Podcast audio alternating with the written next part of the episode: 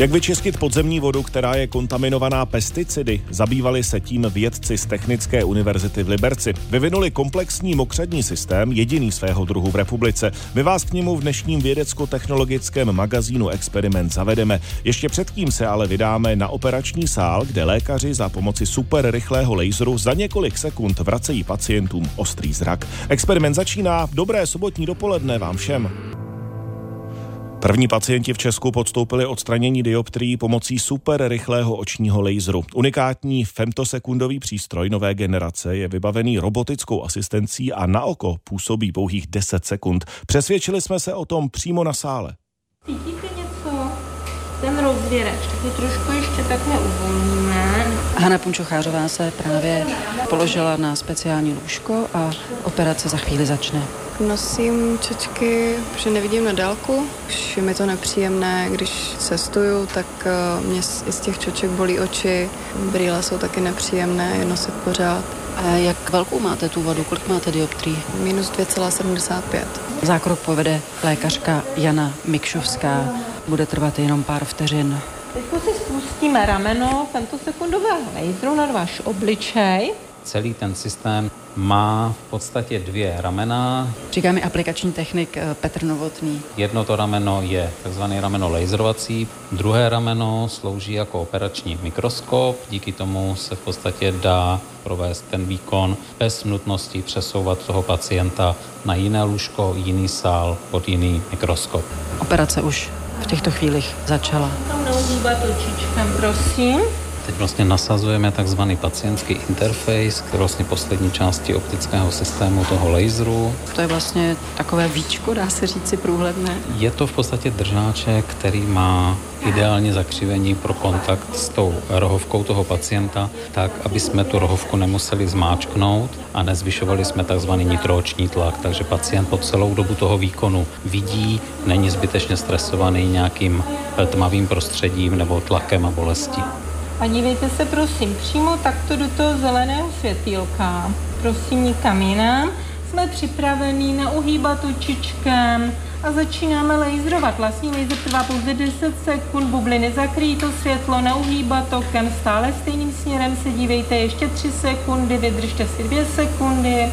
Tak. Rameno se vysunulo, laser odjíždí, přijíždí, mikroskop tuhle tu chvíli máme vytvořeny dvě velmi tenké vrstvičky v té rohovce. Jsou tam v podstatě miliony bodů zhruba v mikrometrové vzdálenosti. My ty dvě vrstvičky oddělíme. Paní doktorka teď vlastně udělala otvor do toho Otvor oka. do té rohovky. Ten pohyb v té rohovce je velmi plynulý, jednoduchý. Je to právě díky vysoké rychlosti toho laseru a možnosti umístit ty jednotlivé body, ty výstřely velmi blízko k sobě. Vysvětluje technik eh, Petr Novotný. Krásná spolupráce, vše proběhlo tak, jak má. Ta operace, která původně trvala přibližně 30 sekund, teď eh, trvá 10 sekund. 60% úspora toho času je pro lékaře, ale i pro toho pacienta poměrně zásadní. Takřka nemůže dojít k takzvanému přerušení operace nebo k odpadnutí toho pacienta od toho systému a ta operace je dokončena zdárně na první pokus. Slečna krásně fixovala světýlka, velmi dobře spolupracovala s laserem. Bylo vidět, že vlastně ta separace té refrakční čočky jde velmi dobře i díky tomu, jak ten laser je nastavený a jak je rychlý. Uzavírá operatérka Jana Mikšovská. To první oko, které už je spravené, je zalepené v tuto chvíli a chystá se tedy zákrok na druhém oku. Z operačního sálu oční kliniky Neovize Andrea Skalická, radiožurnál. V magazínu radiožurnálu Experiment pokračujeme na, na téma oční chirurgie. Slyšeli jste reportáž o novém nejrychlejším očním laseru v Česku a teď se o něm dozvíte další podrobnosti od zakladatele a přednosty sítě očních klinik Gemini Pavla Stodulky, který několik očních operací udělal jako první na světě. Přeju vám dobré dopoledne. Dobré ráno, dobrý den. V reportáži jsme slyšeli o nejnovější generaci laserů, která dokáže provést řez na rohovce za pouhých 10 sekund. Jak velká pomoc je to pro lékaře a pochopitelně taky pro pacienta? Tak v oční chirurgii dnes je laser úplně základním nástrojem. Je to vůbec nejdůležitější nástroj očních chirurgů. Používáme ho na každou část oka vlastně, na většinu operací a na většinu nejčastějších očních nemocí, takže je to velká pomoc. A rychlost a přesnost jsou základní parametry, které od laseru potřebujeme a očekáváme. A oční lékař samozřejmě potřebuje i dnes ruce, potřebuje znalosti a zkušenosti. Bez toho se to neobejde, ale bez laseru bychom také byli, jak se říká lidově, na mydlení. Ten zákrok, o kterém byla reportáž experimentu, trvá pouhých 10 sekund. Jak dlouho třeba trval těmi dřívějšími způsoby nebo metodami?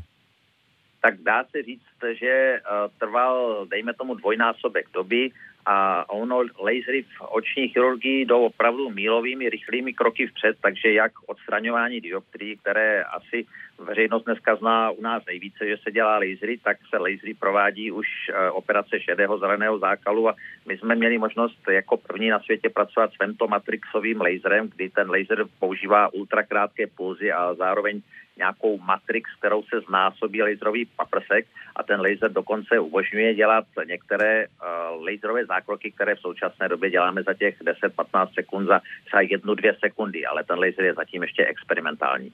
Z toho, co říkáte, je patrné, že lasery zkrátka dnes už v oční chirurgii dominují, ale existuje nějaké onemocnění, se kterým si ani ty nejpokrokovější technologie prostě pořád poradit nedokážou?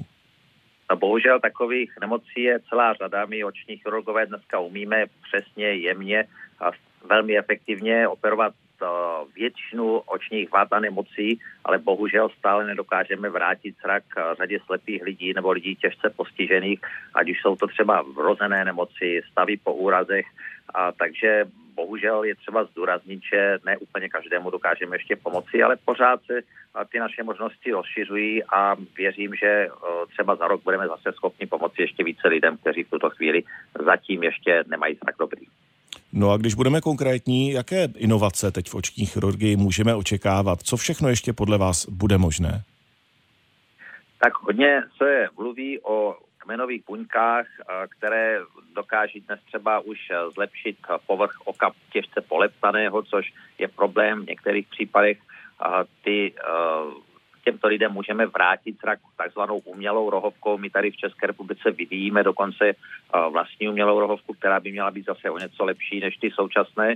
Takže to je jedna taková část a potom se určitě uh, rozvíjí i farmakoterapie, to znamená různé látky, které se aplikují třeba injekcemi do oka, na povrch oka, které také uh, umožňují, aby se uh, buď oddálili nebo zlepšili některé stavy, které těžce handicapují zrak. Takže to jsou asi ty hlavní metody, které tady jsou a určitě se rozvíjí i genové inženýrství, které umožní asi odvrátit nebo minimálně hodně zpomalit některé eh, geneticky dané dědičné nemoci. A ještě by mě zajímala jedna věc. Vědci léta vyvíjejí takzvané bionické oko. Tak o co přesně se jedná a jak jsou daleko tyhle výzkumy? Tak tady já se obávám, že ty výzkumy sice jsou daleko, ale i ta jejich běžná aplikace je daleko. A původně bionickým okem se myslelo, že uh, se na uh, brýlový rám dá nějaká kamera a z ní se budou přenášet impulzy kabely na povrch hlavy pod kůži, tam, kde je příslušná část mozku, aby se indukovaly elektrické potenciály, které umožní vidět. Tady tyto pokusy zatím jsou poměrně, bych řekl, v plenkách a umožní opravdu tomu postiženému rozeznat možná někdy, když to tak řeknu, okno nebo dveře, ale má to celou řadu nežádoucích účinku a, a rizik, takže se to zatím v praxi neujalo. A potom eh, se hodně pracuje na umělých uh, sítnicích takzvaných, ale to jsou nějaké elektronické čipy, které se dávají na sítnici nebo na zrakový nerv. Ale dnes se začínají i hodně uh, rozvíjet už takové možnosti, kdy se bezdrátově do mozku přenáší, podobně jak třeba Wi-Fi, impulzy z nějaké kamery, které by možná mohly eh, tyto stavy posunout dopředu a samozřejmě pro slepé lidi je to jakási naděje do budoucna.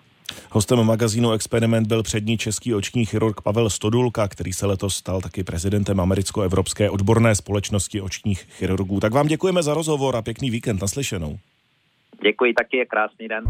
Ocelový plot na polsko-běloruské hranici může znamenat ohrožení pro některé druhy zvířat. Upozorňují na to vědci. Polsko začalo bariéru stavět v lednu, aby zabránilo masivnímu přílivu migrantů. Už několik měsíců proti ní protestují nejen aktivisté, ale i ochránci přírody a odborníci. Ocelová hranice teď totiž rozděluje jedinečný bělověžský prales, poslední původní evropský les v nížině, který je domovem pro mnoho chráněných zvířat. O situaci na místě a o pohledu odborníků na dopady bariéry na přírodu mluvil reportér experimentu Martin Srb s přírodovědkyní z Polské akademie věd Nurijou Selvovou. Před rokem tady začala humanitární krize na hranicích Polska s Běloruskem.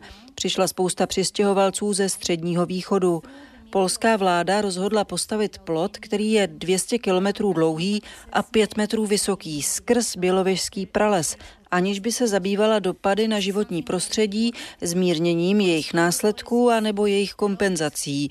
Znepokojuje nás to, protože jestli se v pralese bude kácet, jestli se v něm budou stavět cesty a budovy a také tento plot, tak to bude úplná katastrofa. A co se konkrétně toho plotu týče, vláda říká, že ho postavila, aby zabránila migraci lidí, ale my v pralese vidíme, že to nefunguje. Dokonce hranici překračuje víc lidí než dříve. Ale pro zvířata to překážka je?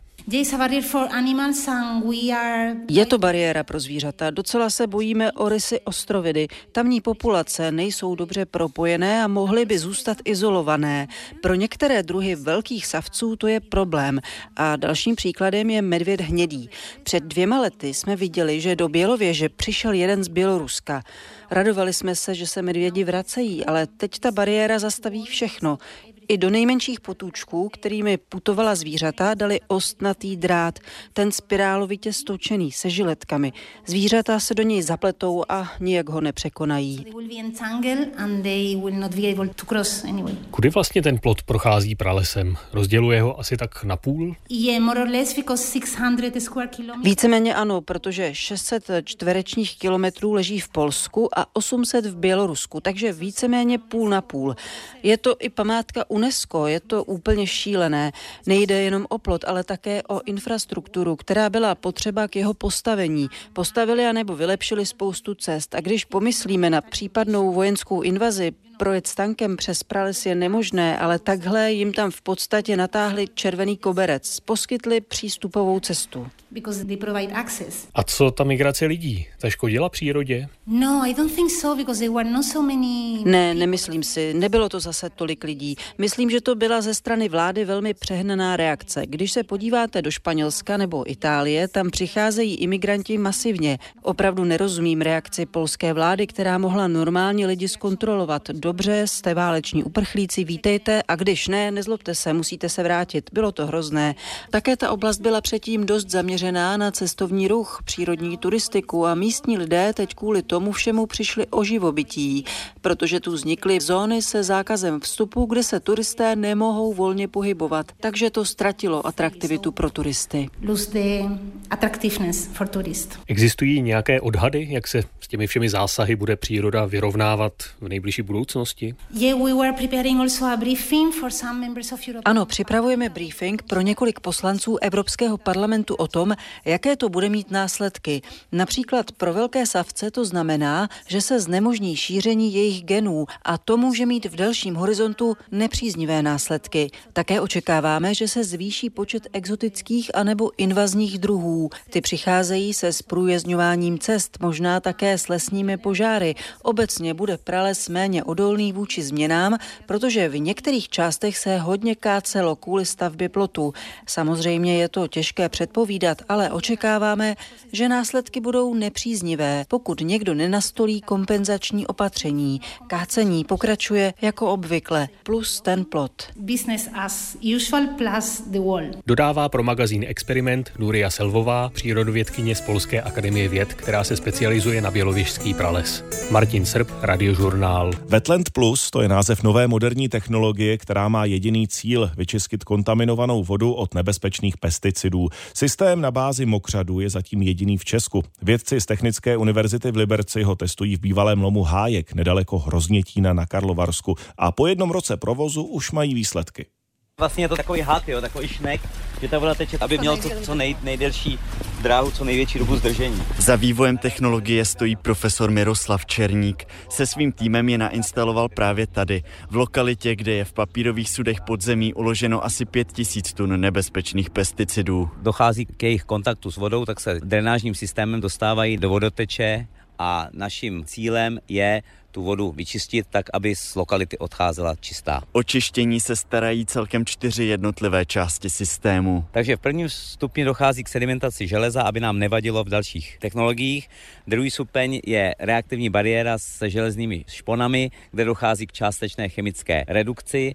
Dále je biosorpční jednotka, kde dochází k sorpci a mokřat je finální čistící stupeň, kde se ty vody dočišťují. Vysvětluje ve zkratce poměrně složitý princip Miroslav Černík. Právě poslední část mokřat je ale tou zásadní. Na kořenových systémech rostlin se totiž pesticidy rozkládají. Zjistit, které rostliny jsou přitom nejúčinnější, ještě nějakou dobu potrvá. Samozřejmě mokřadní rostliny nám teprve rostou, protože systém je rok starý a potřebuje to další vegetační období. Zároveň pokračují i další stavební práce. Systém se neustále zdokonaluje.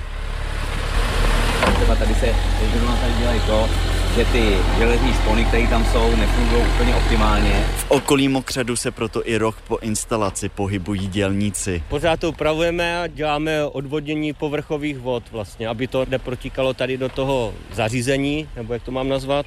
Odvodňovací šachty vlastně odvedou tu povrchovou vodu pryč tady k dolů do rybníka. Vše i přesto funguje nad očekávání. Momentálně se daří vodu čistit až na 97%. Ambice tvůrců jsou ale ještě větší. Náš cíl je minimálně 99% vyčištěných vod. Dostanete se k tomu? Určitě ano. Na vybudování unikátního čistícího systému získal tým dotaci 45 milionů korun. Pokud se podaří sehnat i další finance, technologii by chtěli zavést taky ve vytipovaných lokalitách ve Francii, Španělsku nebo Srbsku. Z Hroznětína na Karlovarsku Dominik Hron, Radiožurnál. Lékaři v Pražské motolské nemocnici jako první v Česku vyzkoušeli metodu epidurální míšní stimulace. Dává naději určité skupině pacientů po poranění míchy, že se jim díky speciální elektrodě vrátí vláda nad ochrnutými končetinami. Jak v rozhovoru s Vladimírem Krocem připouští primář spinální jednotky fakultní nemocnice Motol Jiří Kříž, nejde přitom o metodu úplně novou. Tak je, tato metoda je dlouhodobě používaná k léčbě chronické nestišitelné bolesti. možná více než 40 let, ale souběžně s tímto používáním začala některá centra ve světě využívat tuto metodu k tomu, aby obnovili pohyb končetin u pacientů po poranění míchy. Kde jsou v tom nejdál? Protože vy jste byli první v Česku. Tak my samozřejmě dlouhodobě sledujeme vývoj této metody a vlastně máme zprávy už více než 15-20 let ve Spojených státech, kde jsou informace o tom, že vlastně první pacienti byli schopni pomocí této metody pohybovat dolními končetinami.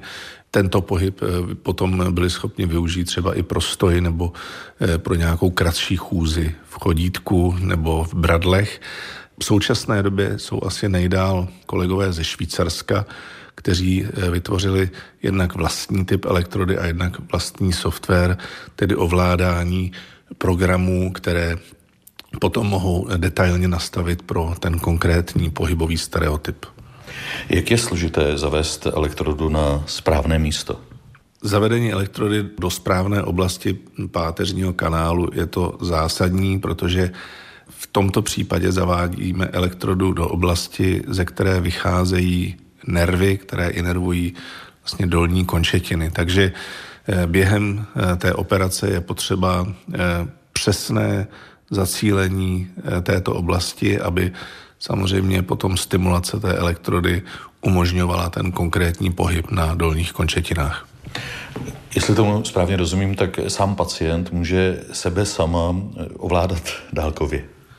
Tak my máme k dispozici tablet, přes který nastavujeme jednotlivé programy, které potom prostřednictvím nich jsme schopni tedy ovládat jednotlivé svaly na dolních končetinách a ty programy potom můžeme nahrát do ovladače, který má pacient u sebe a tímto způsobem vlastně cvičí i v domácím prostředí. Za jak dlouho se projeví kýžený efekt a co je vlastně cílem? Ten kýžený efekt se projeví okamžitě, eh, vlastně už v prvních dnech po eh, implantaci eh, toho stimulačního systému jsme začali nastavovat tyto jednotlivé programy a viděli jsme vlastně odpovídající pohyb končetin. Teď jde nám o to, abychom dokázali ten pohyb nastavit tak, aby byl využitelný pro stoj pacienta, pro přesuny, eventuálně pro nějaký eh, krátký chůzový stereotyp.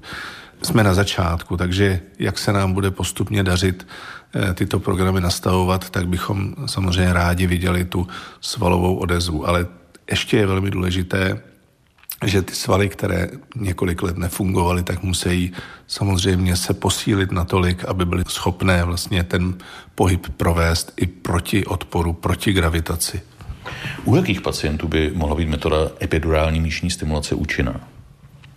Tak eh, tato metoda v současné době se používá u pacientů, kteří mají poranění v oblasti horní hrudní páteře, to znamená, mají eh, ochrnuté dolní končetiny a eventuálně určitou část trupu při zcela normální zachované hybnosti horních končetin. A to je důležité proto, abychom mohli v případě právě e, tréninku určitých e, pohybových stereotypů plně využít horní končetiny k opoře.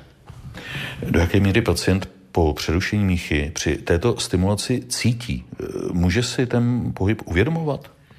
Výhoda této metody je nejen v tom, že dokáže pomocí stimulace vlastně obnovit určitý pohyb, ale že může mm, vlastně propojit určité dráhy v míše, které byly poškozené a díky tomu by pacient mohl začít eh, vlastně vnímat pohyb na těch dolních končetinách a jsou zprávy, že někteří pacienti jsou schopni potom pohybovat končetinami i po vypnutí stimulace. Vysvětluje primář spinální jednotky fakultní nemocnice Motol Jiří Kříž pro experiment Vladimír Kroc, radiožurnál.